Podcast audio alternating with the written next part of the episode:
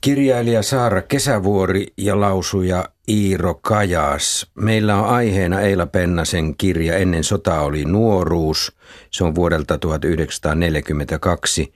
Onko tämä kirja tarina siitä, miten ahtaalle naiset joutuvat, kun miehet valmistautuvat sotaan? Saara Kesävuori. Miehet valmistautuu sotaan, mutta naiset on myös varautunut siihen, että he joutuu sitten toteuttamaan tässä tilanteessa sen oman roolinsa, eli pitämään huolta siitä, että kotirintamalla on asiat hyvin. Heistä tulee hyviä äitejä ja he ovat turvana ja tukena niille miehille, jotka menevät uhraamaan henkensä paitsi maansa myös näiden naisten ja lasten puolesta. No mä ajattelen niin, että se on ennen kaikkea ehkä kuvaus todella siitä noin 80 vuoden takaisesta Suomesta ja Helsingin yliopistosta, jolloin jolloin jo tietysti aika monet, ainakin selvänäköisimmät, niin tiesivät, mitä, mitä on kohta tulossa ja että sotaa kohti ollaan menossa. Ja se varmaan kertoo aika paljon siitä, minkälainen, vaikka siitä ole sen enempää aikaa kuin 80 vuotta, mutta että miesten ja naisten suhteet on kuitenkin ollut silloin vielä tuolla yliopistollakin aika lailla erilaiset kuin tänä päivänä. Niin tässä on kolme naista tavallaan päähenkilönä. Yksi on hyvästä perheestä kotoisin, toinen työväen perheestä vähävarainen ja sitten on kolmas, joka on tavallaan sitä välistä. Niin millä tavalla Eila Pennanen äh, asemoi nämä hahmot? Siellä on akateeminen Karjala-seura, siellä on akateeminen sosialistiseura ja näiden kahden voimakkaan – mieliä kuohuttavan seuran välissä nämä naiset ovat ja yrittävät etsiä tietään. Miten voimakkaasti kansalliskiihko on tässä tarinassa esillä? Siinä ei varsinaista kansalliskiihkoa ole, mutta se, että sitä ei ole, niin johtuu osittain siitä, että se kertojan ääni on aika naivi. Ja, ja sitten ne, ne ihmiset, naiset varsinkin, on kuvattu hyvin naiveiksi. Siinä ei ole semmoista, ainakaan semmoista kansalliskiihkosta raivoa, mutta siinä ei ole myöskään semmoista kansalliskiihkosta analyyttisuutta. Et se on ikään kuin se kansallismielisyys, minkä sisällä toimitaan, niin se on semmoinen tapetti, jota vasten nämä ihmiset, ne henkilöt toimii sitä annettua tapettia vasten. Mä ihmettelin tätä itse lukiessa, että ovatko nämä henkilöt todella sillä tavalla ikään kuin irrallaan siitä kuohuvasta ajasta, vai oliko Eila Pennanen pakotettu kirjoittamaan tällä tavalla hieman naivisti nämä hahmot. Olisiko ollut mahdollista, Saara Kesävuori, että sitä kirjaa ei olisi saatu julkaistua, jos nämä naiset olisivat olleet kantaa ottavampia? No ei sitä ainakaan VSO olisi julkaissut, että Jäntti oli hyvin konservatiivinen kustantaja – ja naisen asema ja liikkumatila myös sillä yliopiston intellektuaalisella kentällä oli hyvin kapea. Että Pennanen, joka oli nainen ja käytännössä ensimmäinen nainen, joka kuvasi näitä sotaa edeltäneitä tuntoja, ei olisi mun mielestä voinut muuta kuin sitten jonkun vasemmistolaisen kustantajan kautta julkaista tämmöisen kirjan. VSOyn kautta ei. Ja voiko ajatella niinkin, että kun tämä on kuitenkin hänen tietysti esikoisteoksensa, vuonna 1942 hän on ollut siis 26-vuotias. Hän oli kuitenkin vasta ikään kuin kirjoittajan aloittelija niin valtavaksi kuin hänen tuotantonsa sitten myöhemmin tietysti kasvoikin, niin ehkä tämäkin saattaa selittää jotain tästä, jos nyt puhutaan vaikka jostain naiviudesta tai tästä tämmöisten romanttisten asioiden aikamoisesta runsaudesta siinä kirjassa. Siitä kirjastahan Eila Pennasen mukaan poistettiin viimeinen lause, koska se oli liian sodanvastainen. Ja hän on itse sanonut jossain, että vuonna 1944 tämä kirja oli sopimaton. Oliko se peräti kielletty kirja? Millä tavalla se on sitten, kun jatkosota on menossa, niin miten se on muuttunut sopimattomaksi? Tämähän aika kuvaa sitä, että talvisota on juuri sodittu. Pennanen kirjoitti tämän vuoden 1941-1942 paikkeilla. Mä en usko, että se on kielletty kirja ollut.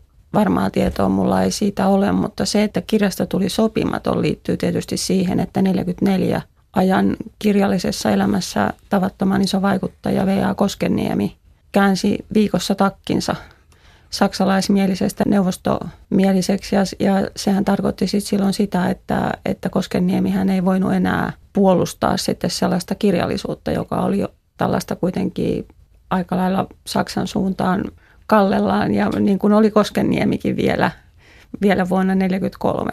Se sopimattomuus seurasi näitä ajan kirjallisia jyrkkiä käänteitä ihan kaavan mukaan.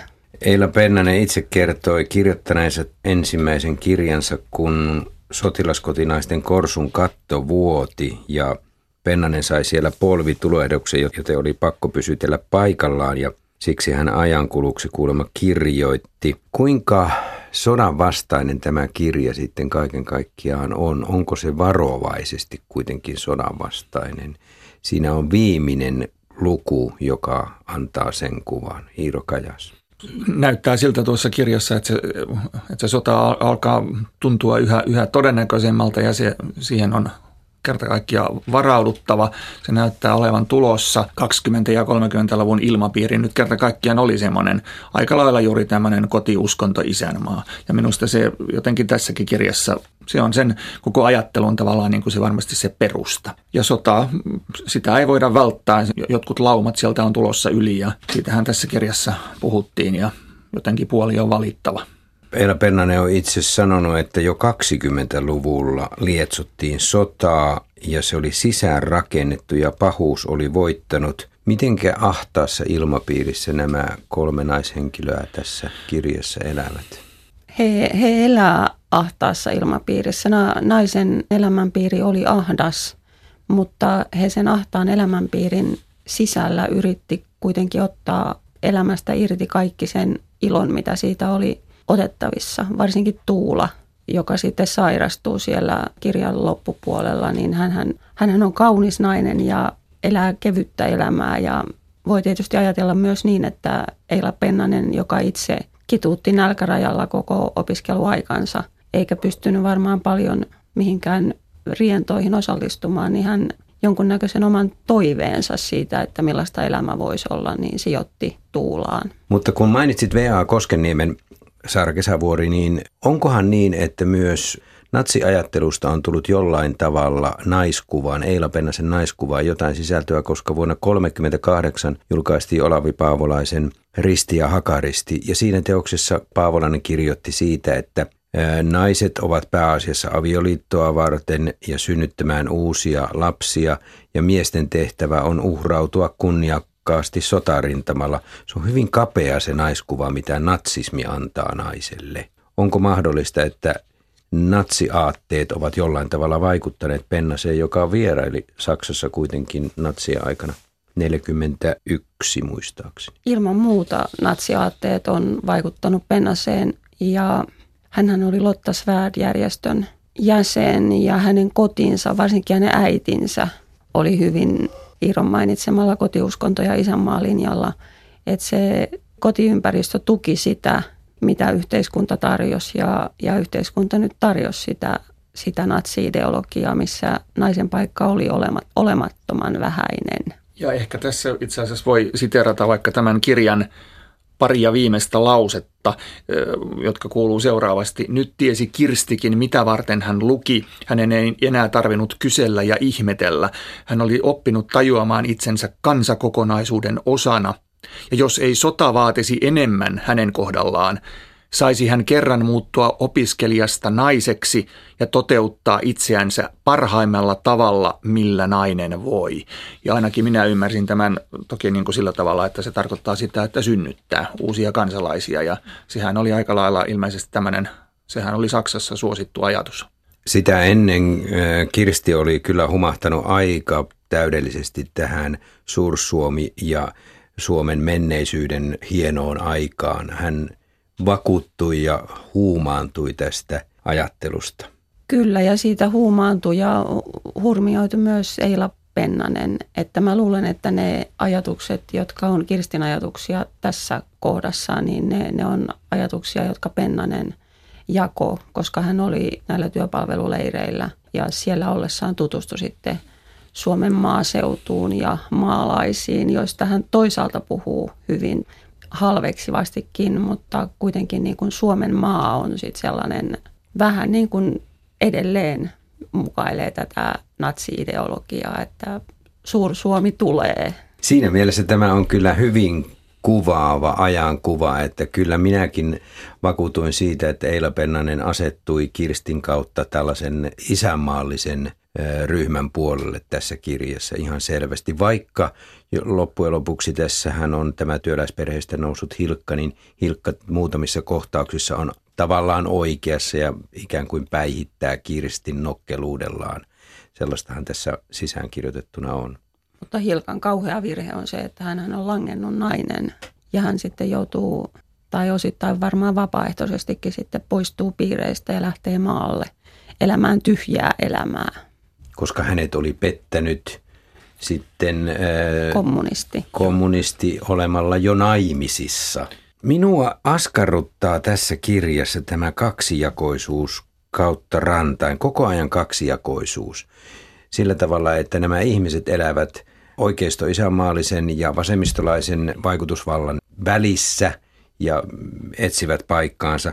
Mutta sitten nämä naiset, he ovat ikään kuin siinä kaksijakoisuudessa, että uskaltaako ryhtyä suhteeseen vaiko eikö. He ovat hyvin puritaanisia ja hyvin kilttejä, vähän nykylukijaan silmien liiankin kilttejä. Pennasen kotikasvatus on luultavasti tässä puritanismissa taustalla, koska häntä varotti sekä äiti että sitten Maire-sisko siitä. Maire, Maire oli niin tarkkaa tässä isosiskon velvollisuuksien hoitamisessa, että hän varotti Eila Pennasta puristamasta nuoren miehen kättä, että miehistä piti pysyä täysin loitolla. Ja tämmöinen syntinen hairahtuminen, missä suvun sisällä Aine Elisabeth Pennanen syyllistyy, oli varjo, joka kulki Pennasen elämän tämän vaiheen läpi. Että Eila Pennaselle tehtiin kyllä hyvin selväksi, että nainen ei saa synnyttää aviotonta lasta. Tai Elisabeth Pennanen synnytti Jarno Pennasen, joka oli sitten taas Eilalle hyvin läheinen. Mutta hänen täytyy sitten tämä marksilainen Jarno Pennanen kieltää tässä omassa esikoisromaanissaan. Että onhan se aika ristiriitainen asetelma, kun vertaa kirjaa ja sitten Pennasen perhetaustaa toisiinsa. Saara Kesävuori, sä oot tästä kirjasta poiminut aika mielenkiintoisesti sen, että koko miessukupuoli on liian riippumaton rakastaakseen lainkaan naista ja että Pennaselle seksuaalisuus oli kirjan kirjoittamisen aikoihin älyllisen toiminnan vastakohta. Kerro vähän tarkemmin, mitä tarkoitat. Pennasesta väitöskirjaa tehdessäni luin Pennasen päiväkirjamerkintöjä tältä työpalveluajalta ja sitten tämän kirjan esikoisromaanin kirjoittamisen ajalta. Ja kyllä näissä päiväkirjamerkinnöissä niin tulee hyvin jopa sapekkaasti esille se, että miten typeriä erotomaaneja tällä leirillä olevat naiset on ja miten kykenemättömiä ne on mihinkään älylliseen ajatteluun. Ja sitten toisaalta se, että tämmöinen maskuliininen ajattelu olisi se ihanne, mitä kohti hänkin haluaisi pyrkiä, mutta hänellä on tämä sukupuoliesteenä. Ja hän näki itsensä, että hän on niin kuin ruma, luotaan työntävä, paksu, pullero, pehmeä. Ei vastannut ollenkaan sitä semmoista, mitä olisi sitten pitänyt olla ollakseen älyllisesti uskottava. Kuitenkinhan tällä Kirstillä tämän kirjan kuluessa ehti olla itse asiassa useampiakin tämmöisiä jonkinlaisia heiloja siinä sitten kuitenkin, että siinä on tämä Rolf Kuusi ja sitten siinä on tietysti tämä Mikko Nousu siellä loppupuolella ja kiinnostusta tätä Hannu Rautaakin kohtaan, että eihän sitten taas kuitenkaan ihan sillä tavalla ummikko ole. Mutta minkälaista se naisen elämä tuho aikaa yliopistolla on ollut, kun pelko on ollut mielessä koko ajan, että nämä miehet lähtee tästä kohta rintamalle? Jaa, vaikea sanoa, mutta kun raskaaksi tulemisen pelko on ollut tietysti konkreettinen, ehkäisymenetelmiä ei ole ollut.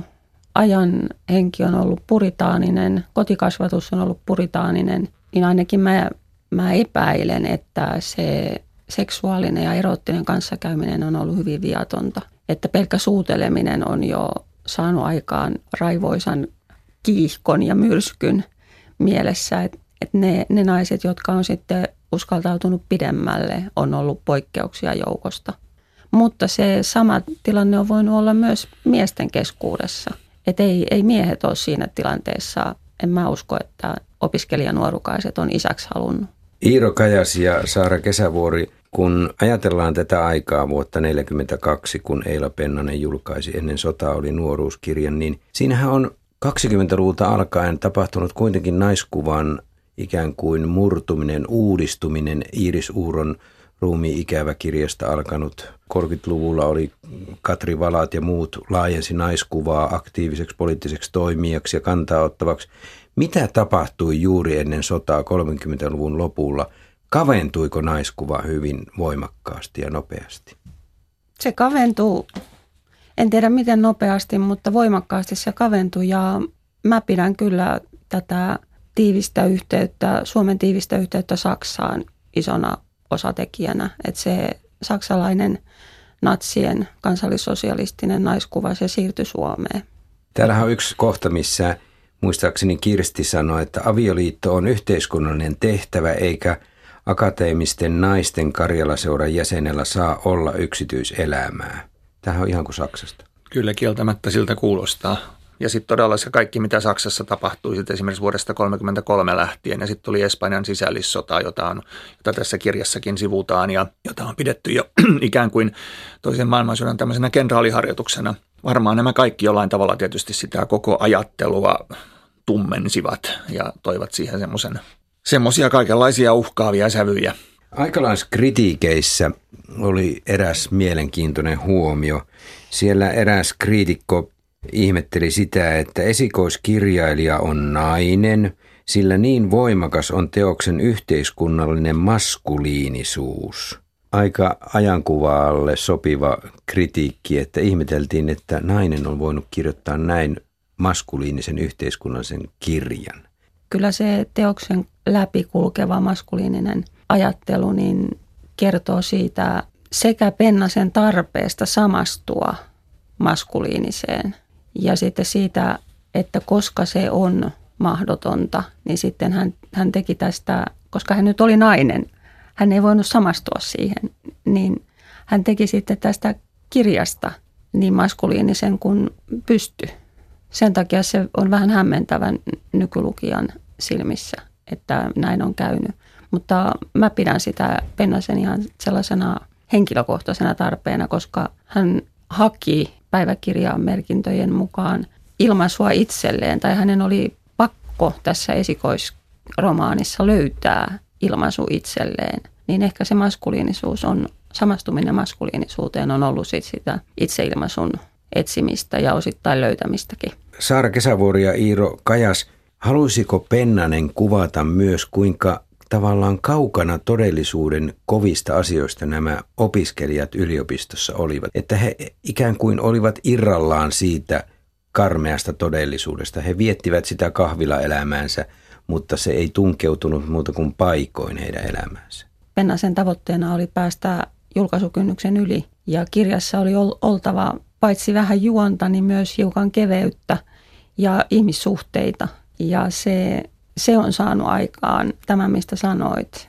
Mitkä ihanteet, elämisen ihanteet Pennanen nostaa tässä kirjassa päällimmäiseksi? Ainakin tämmöinen ahkeruus ja aikaansaavuus tuntuu ainakin olevan yksi semmoinen. Sitähän tämä, todella tämä Kirstihän on tässä äärimmäisen aktiivinen ja kiirehtii tentistä toiseen ja se on ainakin eräs tärkeä. Ja sitten tietysti tuo, mitä jo tuli tuossa siteerattua, että, että jos sota, sota ei nyt hänen, hänen tapauksessaan vaadi enempää esimerkiksi, että vie, vie hengen häneltä, niin sitten kenties jatkossa pääsee toteuttamaan myös sitä naisen tärkeintä tehtävää.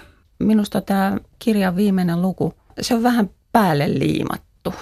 Että se, se, mitä siinä kootaan yhteen, niin se on jo aikaisemmin sanottu, mutta ehkä se on sitten se, mitä kustantaja halusi tämän sodan vastaisuuden tilalle, että et täytyy selvästi ilmaista, että sota on tulossa ja kaikki ovat omalla tavallaan siihen valmistautuneita ja ovat valmiita uhrauksiin ja sitten toteuttamaan sitä, varsinkin sitä naisen olennaista tehtävää.